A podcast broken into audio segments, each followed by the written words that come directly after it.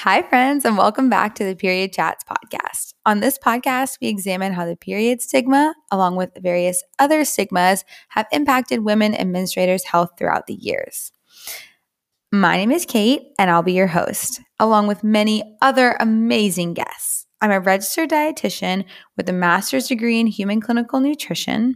I'm also the founder of Funk It Wellness, a menstrual health company so, if you're ready to learn more about yourself, your cycle, and the world, tune in and let us know what you think.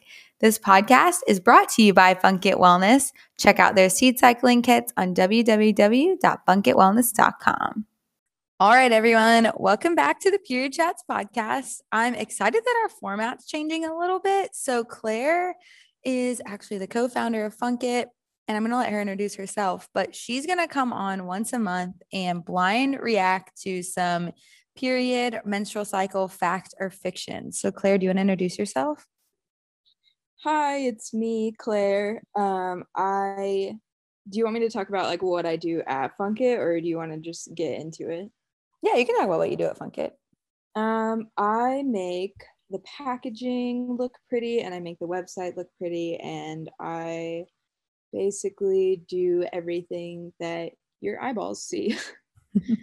so I am also learning along with everyone else when Kate first approached me about um, seed cycling and just menstrual health. I was just under the assumption that your period was like, you know, your period one week, that's it, that's all that happened. Um, but apparently there's a lot more. And so I'm learning every day and I'm excited to be on these podcasts with you. Yeah. So, okay, this week's fact or fiction. Um, and, you know, Claire and I were friends long before we even knew what the menstrual cycle was. So, we are still learning together. But this week's fact or fiction, Claire, tell me what you think it is, and then we can go into the research. All Do right. you think orgasms shorten your period or menstrual cycle? I- I'm going to say they shorten it. I saw a TikTok about this. So, I obviously TikTok is fact. TikTok is fact. Um, okay. So in this case, TikTok is not fact, but we're going to go into it. So right. sadly, there's no research on this. Okay. Well, that's not surprising. so if you're listening and you're a researcher, can you please research this? I would love to be included in the study. Yeah, just crank some out. Let us know how it goes. But I'm going to tell you the hypothesis and then we can like dig into what we think would be true.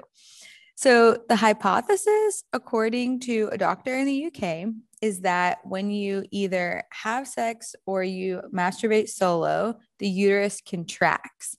So, when the uterus contracts, it in theory should push out the uterine lining faster and then it will come out like faster on its own, which would shorten the amount of time you're bleeding.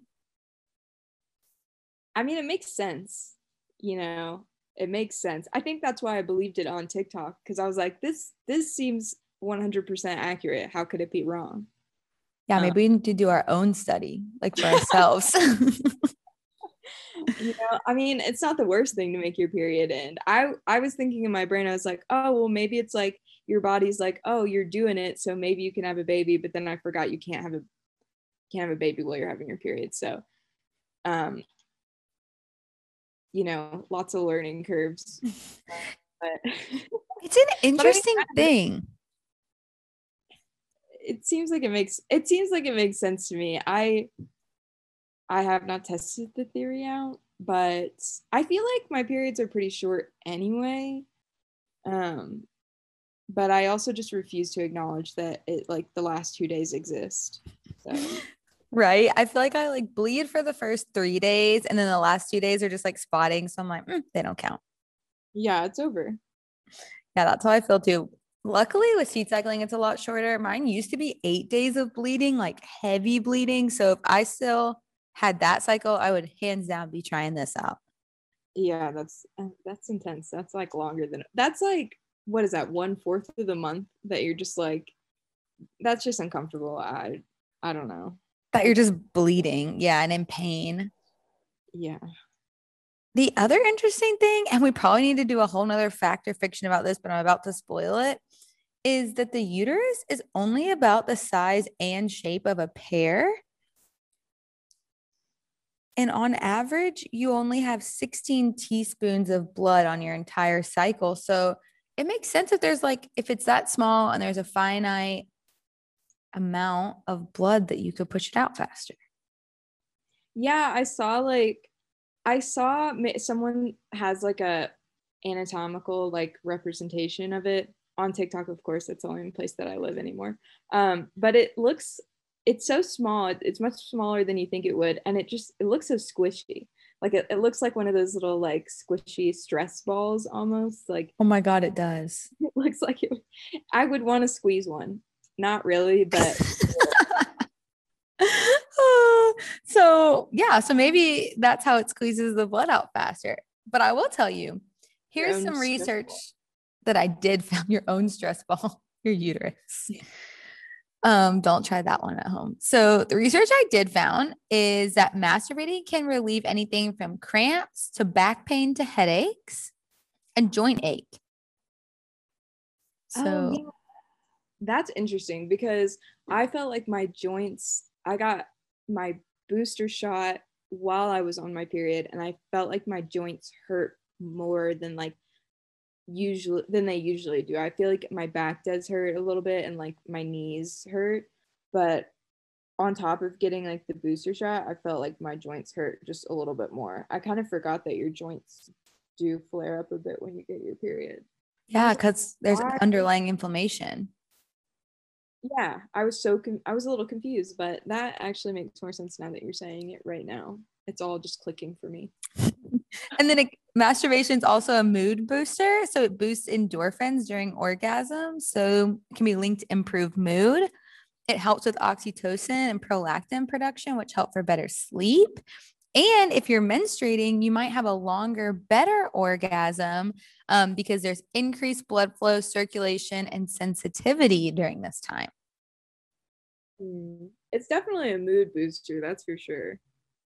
Um, and there's research on that. There's research that proves it can like decrease pain, boost mood, increase sleep.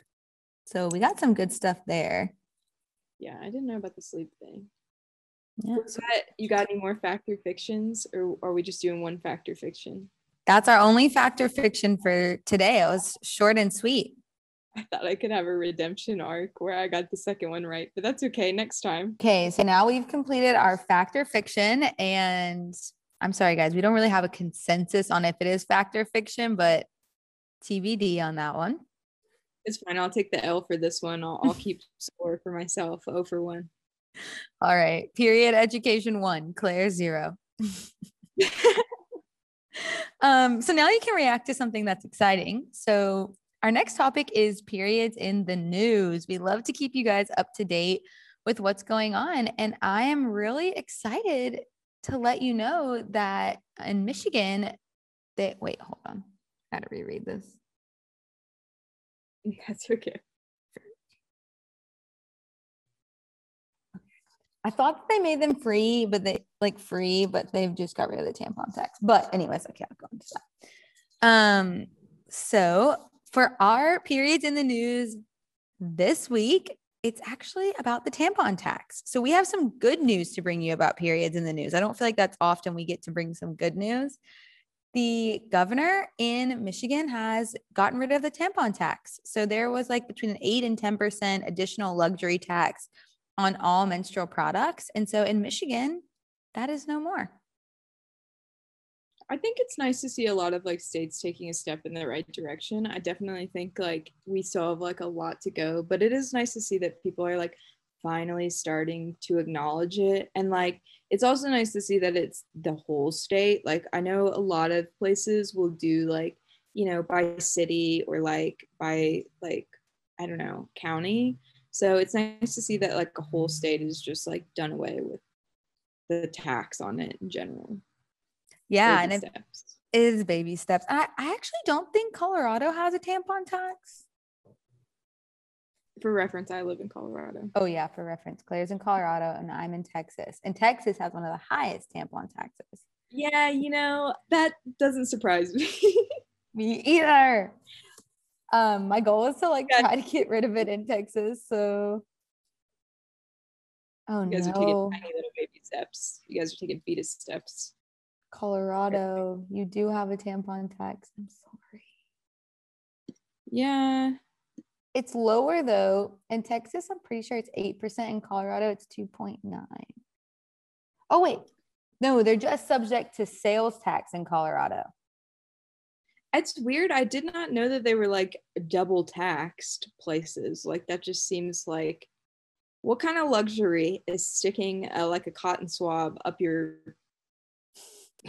up your, Vulva. your baby making hole? Like what kind of I don't I don't understand how that's considered a luxury in the first place. It's interesting that like just because it's inherently like a woman's product, it's considered a luxury. I think that just goes along with the pink the what is it? Is it it's not the pink tax, but it's like how if it's a women's product, it's just like a little bit more.